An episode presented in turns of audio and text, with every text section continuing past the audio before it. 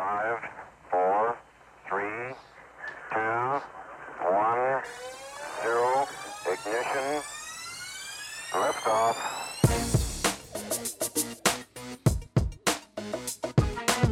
Look at them, madam. Have you ever in your entire life seen anything so beautiful? I'm sorry, I don't know anything about stamps.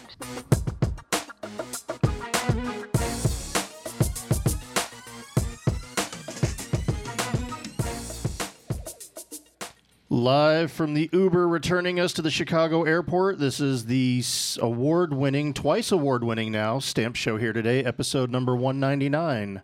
Brought to you by the Southern Nevada Philatelic Research Center. This is Tom. This is Scott. This is Cash.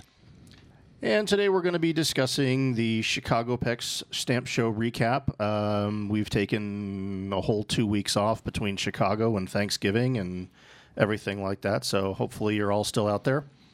And we're finally going to get to the drawing for the stamps that we're giving away.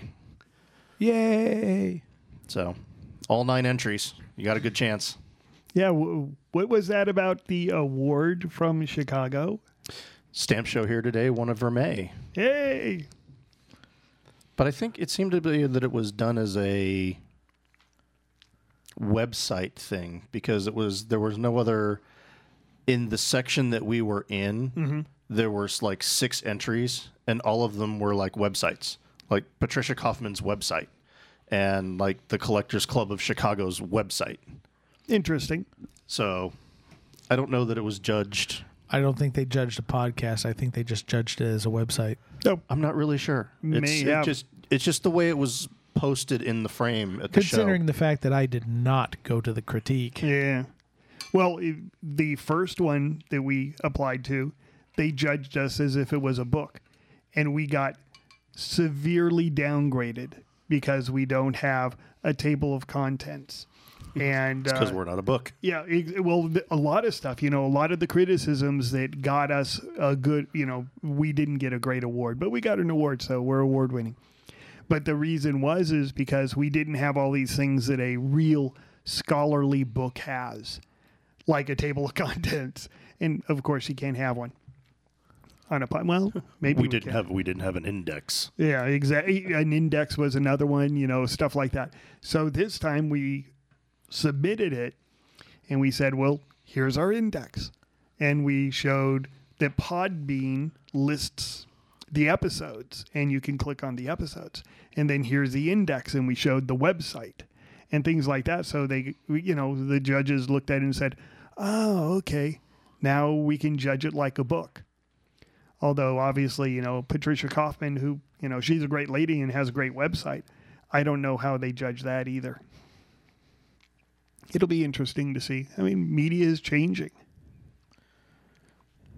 Unfortunately, stamp judging is not as quick to change. Well, this wasn't stamp judging. Although I think the best, one of the best exhibits I saw in Chicago was the Hot Wheels single frame. Oh, yeah, that was a cool. Yeah. That was a cool exhibit. I actually had a Hot Wheels track that was taped to the exhibit frame, went down to the floor, went through a loop, and then back up the other side of the frame. Yep. And had actually had all of the cars that were depicted on the stamps in a little plexiglass holder. So it actually had the nine or 10 cars that there were. Cool. Actually had each car represented. And I'm like, hey, 3-dimensional exhibit. That's kind of cool. Yeah, I put that on my Facebook page because I thought it was so good. It was well done. It's people thinking outside of the box and making the exhibits entertaining. People, that exhibit was done by Jay Bugalki. It was indeed. Of Linz. And he did it non-competitive. Right. And I said, why the heck didn't you put this competitive? I mean, you deserve an award for this. I don't care, you know. You can look there and say, okay, of course it's not going to get a gold. But just for style and class and thinking and stuff. But you know, it could very well get most popular. Oh, I thought they didn't judge based on style. Yeah, well, maybe that's it. You know, there's the old story about the Thanksgiving ham. You know, it's the mother would always serve the ham, and the ends were cut off. And they said, well, why are the ends cut off? And they had all these theories that, it was, they gave it to the poor, or that it was a way to better cook or something like that. And one day Grandma walked in and said, no, we cut the ends off because that's how it would fit in the pan. Otherwise, it was too big. And we're sort of in that where, we're cutting the ends off the ham, and we think that it's something really stamp-related, that it's the basis of philately or something like that. And it's like, no, it just makes it fit in the pan. Well, organized in 1886, the Chicago Philatelic Society, which, by the way, is chapter number 1 of the American Philatelic Society. I didn't know that. And one of two organizations with the longest uninterrupted service to philately in the United States, held its stamp show, Chicagopex. In addition to the stamp show, each month the Chicago Philatelic Society holds its meetings on the third Thursday in downtown Chicago at the Harold Washington Library. Meetings run from 7 to 9 p.m. and usually include a philatelic presentation and society business, and all are welcome if you happen to be in Chicago on that day. Many speakers are advanced collectors who share insights on exciting stamp and postal history subjects. If you are hungry, some members and guests attend a Dutch treat dinner at 5:30 at Berghoff, which I guess is a Dutch restaurant. I guess so. This year's Chicagopex show theme was honoring the 200th anniversary of Illinois' statehood and the 100th anniversary of the end of World War I.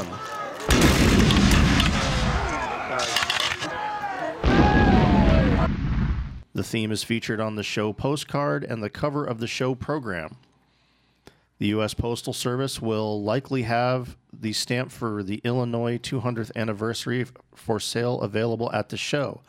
This is actually from their press release that we're reading, and the U.S. Postal Service was not there. Oh, they weren't? No, they were not. Nope. Oh, they didn't make it. And I overheard a couple of the organizers behind the table talking about that because someone asked and they were unthrilled. No, too bad. I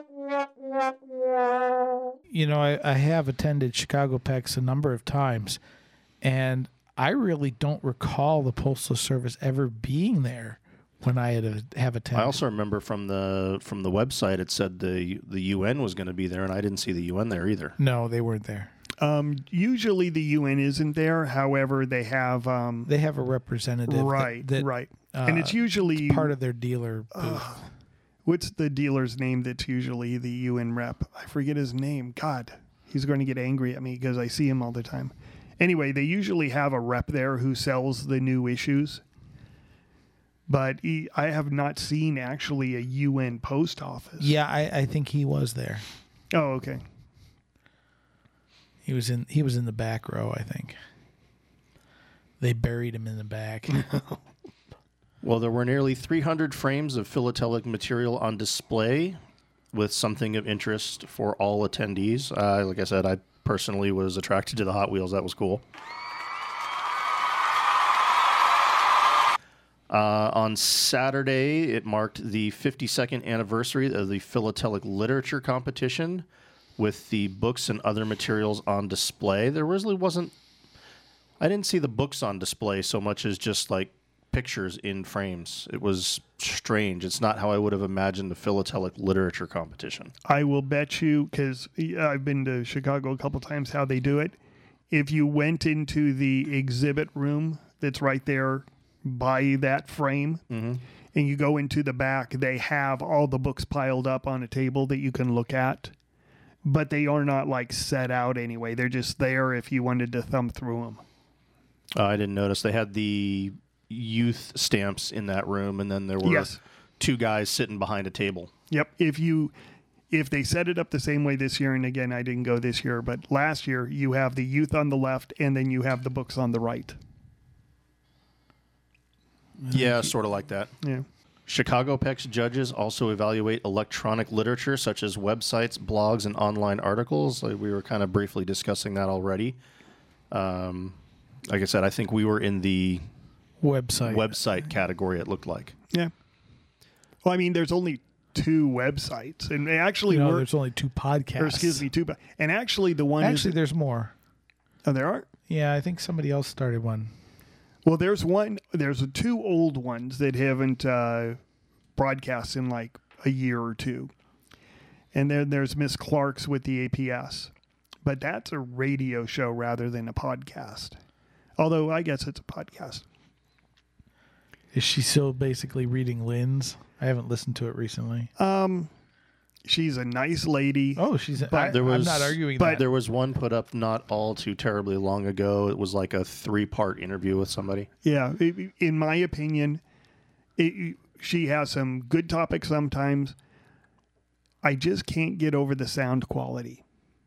It sounds like they're recording in a barrel somewhere, or it's over like speaker phones or something like that. I mean, people who listen to this podcast, you don't realize how much effort has to go in to making this podcast sound nice and clean. Especially Cash. Yeah, especially me.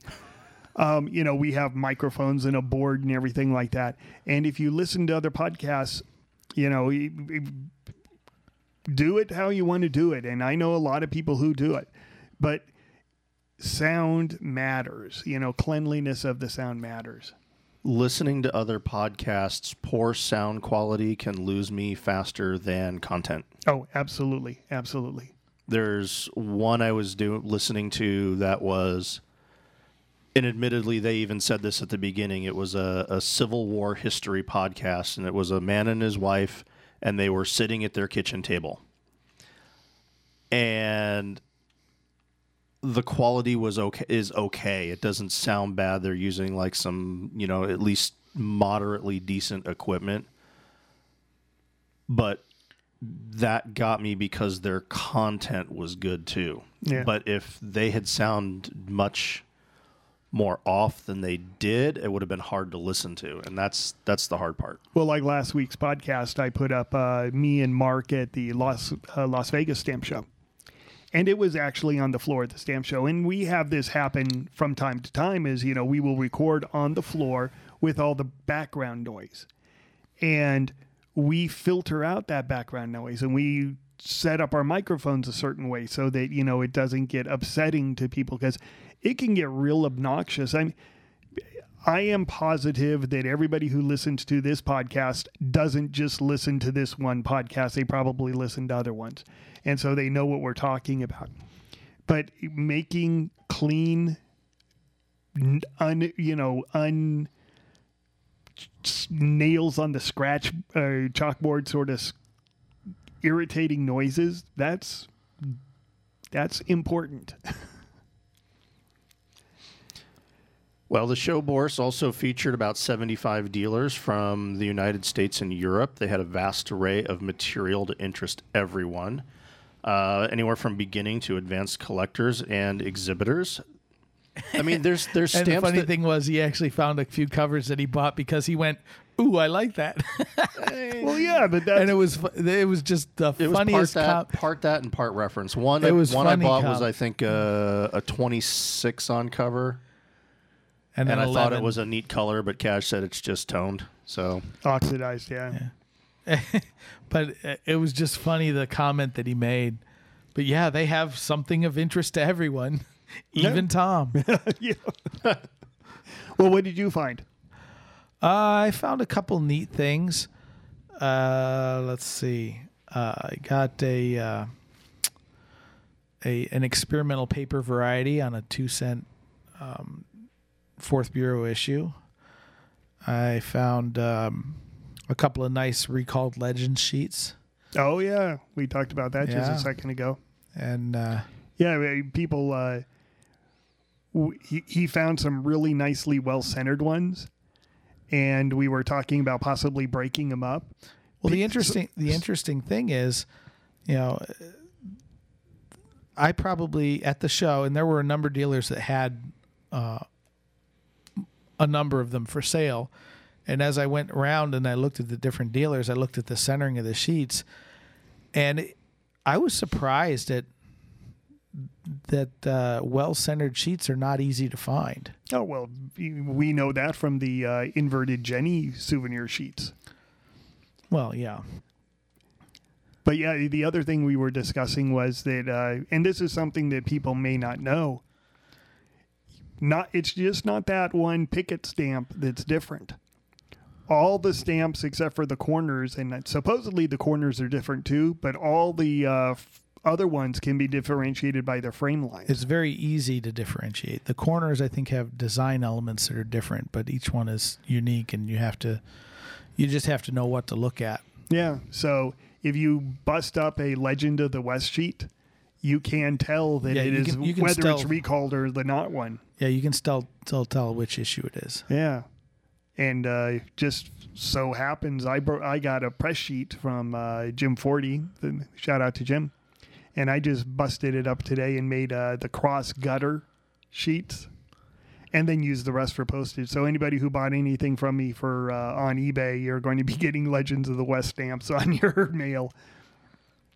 I think I busted up about, I don't know, 10 or 12 of those press sheets a couple of years ago. Yeah. Well, I bust them up. I take the cross gutter sheet, hoping that somebody will want one. Yeah. Yeah. And so, maybe I'll make a couple bucks off that, but the rest of it I just use for postage. That's always the fallback position, is if you buy it for postage, you can always use it for postage. Yeah. Yeah. And if somebody pays you a premium for the sheet, then good on you, but... you just don't hold on to it too long. Yeah. Well, no, that's the thing is I'll take it and I'll throw it in a box and let it. I still have imperf press sheets of the Elvis Presley stamp. Uh-huh. Which, by the way, people, we're getting into this time period right now where if you have curled up press sheets inside of the tubes, you're going to start noticing that they are falling apart. Get them out of the tubes, pack them flat, because they do not survive when they're curled up, rolled up. How do you mean they're falling apart? If it's die cut, the edges of the stamps are popping off the paper. Oh, okay. I see what you mean. If it's not die cut, then who cares? You still care because if you're a collector and you want it flat. Yeah. So either way, it's a good idea to flatten them out when you get them anyway. Yeah. Yeah, so I bought that, and then I bought a bunch of baseball sheets. And what's the big space sheet with the hologram stamps on it? That's the space sheet. Yeah, the space. It's from 98 or 2000. I got 8 of those. And again, it's just postage. We're going to cut it off and use it for postage. But those are nice. They made a nice poster there. Yeah, that's a poster. I think they actually go for about $100. Well, I paid 80% of face for them. So. Right. No, you can find them. There aren't big holdings of those out there. No. I've got 8 of them. Generally, I mean, when they first came out, I bought one, and I took it home and had it framed. Yeah. Well, and because it's great. There's so much imagery outside of what the actual cut up souvenir sheets had. There's so much additional imagery there that it does really make a great poster. Yeah, for people who don't know what we're talking about, it's 6 sheets, and 3 of the sheets have hologram stamps on it, and the middle stamp is a round stamp. It's a $11.75 stamp in the center. I think so, yeah. And it's a poster. It's a really neat looking poster. When are you going to frame one for the studio? I can bring one up and it will. Right behind me. That'd be cool. Honestly, they're downstairs. All we have to do is bring it up. But we need to frame this. Yeah. Well, they come on the cardboard that came from the post office, and that looks really nice. I never got cardboard from the post office, because I bought mine at the mega show in Anaheim where they were issued. Yep. And I didn't get any cardboard. I had to stick it in the trunk of my car and hope it didn't get damaged on the way home. Okay. I just remember that I busted one up and I put it on mail, and the post office rejected the stamp, the $11.75 stamp. They rejected it. So I had to walk down there, bring a Scott's catalog and say, there it is. And they go, oh, okay, we'll accept it. Yeah, you will. Yeah. Well, speaking of $11.75 stamps, the Postal Commission just approved the rate hike. Isn't that what stamps are going up to now for first-class mail?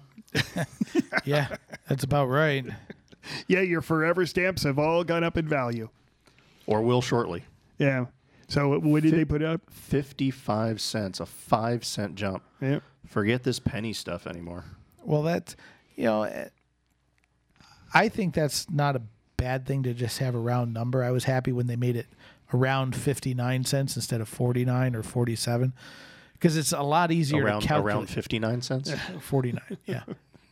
It's a lot easier to calculate what sheets are when you have round numbers like that. But yeah, I'm going through my head figuring out how I'm going to use 15-cent stamps and 18-cent stamps now. So speaking about Chicagopex again, what was the market like? What was trading? What was not trading? Well, what's hot and what's not? It was probably the traffic, I think, was a little bit off. They did have snow. It snowed all day from about midnight on Friday night, all the way, mostly the way through Saturday. So it was Saturday afternoon at least. It was cold.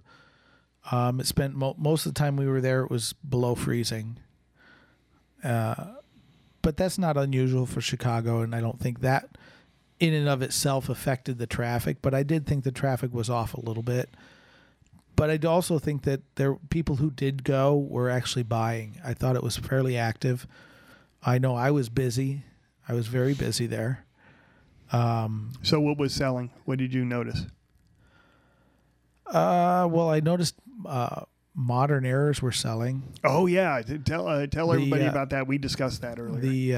The Art of Magic souvenir sheet that was issued in Las Vegas this summer, and was discovered without die cuts at the following weekend at the Columbus APS Stamp Show, and just before the show, Siegel sold one in their big rarity sale, and with the buyer's premium, it sold for just over $1,000. So as I walked around the show, I noticed there were two or three or four dealers that had those, and they were basically selling them for $1,000 a piece. And I know at least one dealer sold out of what he had. He had, you know, 3 or 4 of them, and he sold them all at the show. The dragon stamps that were issued in Columbus were also found with an error. It was a perf shift, and there was, I think, a couple dealers had those, and one of the dealers, I think he only had one. He sold his. The other dealer was in the secondary room. I don't know if he sold many of his, but he had a couple of them. But that one's actually the rarer, because I think there's only maybe a little over a dozen of those out there. Yeah.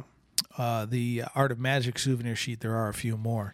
But it's very popular. I think the topic really drives, and the fact that it's completely imperforate, whereas the other one's just a perf shift. Right. Also, well, and I think you also the magic souvenir sheets are also lenticular. Yeah. So that kind of doubled it up, which is a new thing for the Postal Service as well. So the first U.S. stamp that's lenticular, it was in a limited edition souvenir sheet to begin with, and it was unannounced, on the day of issue, and came out imperforate by mistake. Yep. Well, since we're discussing it, I brought in my show and tell, and I'll put this on Facebook. I got just today my package back. I went, me and Mark, who isn't here, went to the first day ceremony for the Art of Magic. And they gave out the promotional things, and you got a first day cover and stuff like that. And David Copperfield came out during the presentation. And if you want to hear about it, you know, go back to that podcast. But he left, and so we couldn't get any autographs or anything. So I mailed my stuff to him, and he mailed it back. And so now I have a first day cover of the Art of Magic with David Copperfield's autograph on it. And I also sent him one of the lenticular souvenir sheets, and he autographed one of the stamps on the souvenir sheet also. So I have David Copperfield autographs. And people who don't know, I'm a big magic guy. I'm a magician myself, and I do magic tricks. And there's actually a cash deck out there with magic tricks in it. Yeah, sometimes we wonder why Cash doesn't just make himself disappear. I try many times a day. Oftentimes succeeding. Yes. Especially on Fridays. Yeah. So did you, other than the Hot Wheels exhibit, did you see any of the exhibits? Yeah, I looked at a few. They don't really stick out individually. They get engrossing, and you just kind of, you're there and you're looking at them and looking at them and looking at them. I do know that I really, is one of the few postal history exhibits that I really enjoyed is the New York Foreign Mail, development of the New York Foreign Mail system, and I know the exhibitor, and he's from Prague. He's a British guy, but he's from Prague, and he actually won the grand. Give him a shout out. We know who he is. Yeah, well, I'm not sure if he wants a shout out. So. Oh. But anyway, I'm sure he does. Congratulations, Nick. Yeah. And so anyway, it was good to see him there. I hadn't seen him in a year or so. So we had a good conversation, and then it was also nice to look at it, see how his exhibit had evolved, and how he had actually gotten it to the point that it is now. There was a good official mail exhibit. Was that Lester's? That was Les's, and he did very well as well. And again, it was good to see him there. I did not expect to see him because it's a long way from Southern California for him. Yeah. Go all the way to Chicago to see the exhibit that he has in San Diego. Yeah, but you know, I and like I said, I only see him in California, and it was a surprise to see him there, along with a few other people. But there was some, the variation in the exhibits is what's interesting, and generally for the most part, I don't find the foreign. The exhibits that are exhibiting foreign stuff don't necessarily draw my attention nearly as much as the U.S. exhibits do.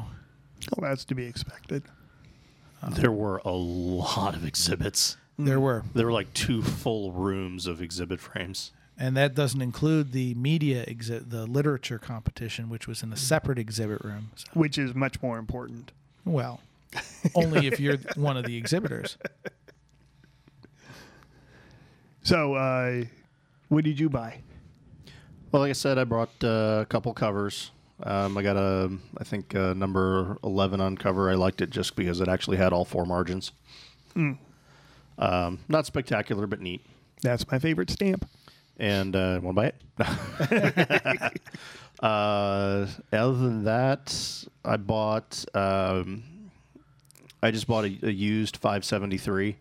Just to have it for reference, again, because 573A, you know, you'll get it, and it's like, oh, yeah, it's dark, but is it the A? Yeah. And I don't have a 573 to compare it to.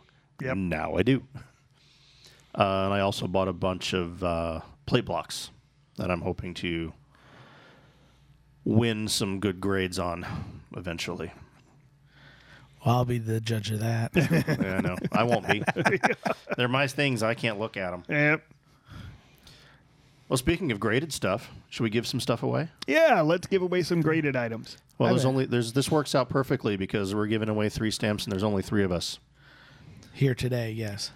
Yeah, Dawn is incredibly busy with her new job. Shout out to Dawn. And Mark is on a little vacation, so he's off probably skiing or something. And Greg's off in Pennsylvania doing whatever Greg's doing. So. Yeah, so we have a lot of people who are not here. Should tell him to go to Belfont. Yeah, Yeah, I think that'll be a little out of his way. Of course, it's a little out of the way for everybody. Where in Pennsylvania is he? It may not be. Pennsylvania's a pretty big state. So I'm going to hand the box to Scott and let him pick the first number out. And he's pointing the microphone so everybody can see into the box. And he got... 6, 9. You need to talk into your microphone. 6, 9. I'm not sure which one it is. Let me see. Controversy. Oh, no. This is number 9. Number 9. Awesome. Who's number 9 on our list? Number 9 is Richard Yanagi. Where's he from? Hang on a second. He's screwed this thing up and they're on the back. So he is from Hawaii. Awesome. An overseas guy. Not quite overseas. Middle of the sea guy. Middle of the sea guy. Well, you have to go over the sea to get there. That's true. Okay. And Cash is going to do the drawing for the next one. So he's going to get the C25 grade 95. Congratulations. Yes, and now we're going to do the C30, the 30-cent blue transport. Cash is going to get the magic box here, and he's going to do this one. Okay. You going to dig around and get something out there? Yep. I don't know if it's upside down or not. It looks like a number 5, but it might be upside down. Oh, stop it. Quit making fun of people. Number five is Lori Gibney, and she is from Connecticut. Wow. Can't get a whole lot further apart across the country, can you? Yeah, that is pretty cool. Let's see if we can get somebody in the middle. All right, I'll see if I can do my best. I am going to draw for the last one. This is the C21, the green 20-cent... airmail? The Clipper stamp. Clipper, is that what it is? Yep, it's a Clipper stamp. It was a 20-cent rate to specifically send to Hawaii. All right, and Tom drew out number 3. Wait, are you sure that's not a W? Oh, stop. Captain Comedy. Number 3 is Michael Vagnetti, and he is from Florida. Oh, man. So we did literally... 3 corners, yeah. Yeah, that's pretty good. Giant triangle. Didn't have any overseas entries, but Hawaii was about as overseas as we got. Well, no, but I got Hawaii, Connecticut, Florida. That's pretty cool. Yep. And I think those are about as far apart as I got, because let's see, I had... well, congratulations. Well, I could have done in the middle. I had Colorado. Oh. And Michigan. Well, congratulations to our winners. The rest were East Coast. And you threw mine out from Nevada. Congratulations to our winners, and thanks for all who did send us an entry. Yeah, thanks for our 9 entries. I'm glad everybody sent them in, and we will get these off in the mail to you shortly. And I think we might want to do this again in the near future. Sounds good. Next time somebody else volunteers the stamps, though. Not a problem. Remember, I'm not the collector. I don't have that many to give away. Not a problem. I think I might have a Jenny sheet or 2 I can volunteer. Cool. How we doing? 35 minutes. What do you want to do? End it.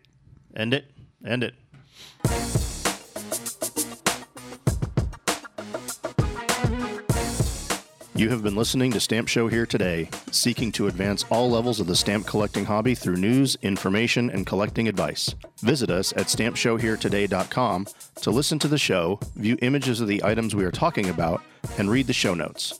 You can also continue the conversation on Facebook at Stamp Show Here Today and on Twitter at StampShowHT. If you have questions or comments about the show or have any topics you would like us to discuss, you can email us at stampshowheretoday@gmail.com. Thanks for listening, and as always, keep collecting.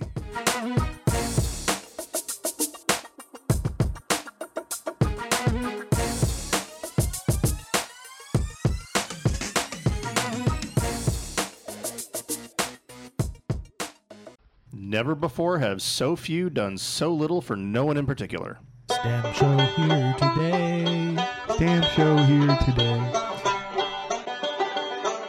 Stamp collecting happens when we dream together.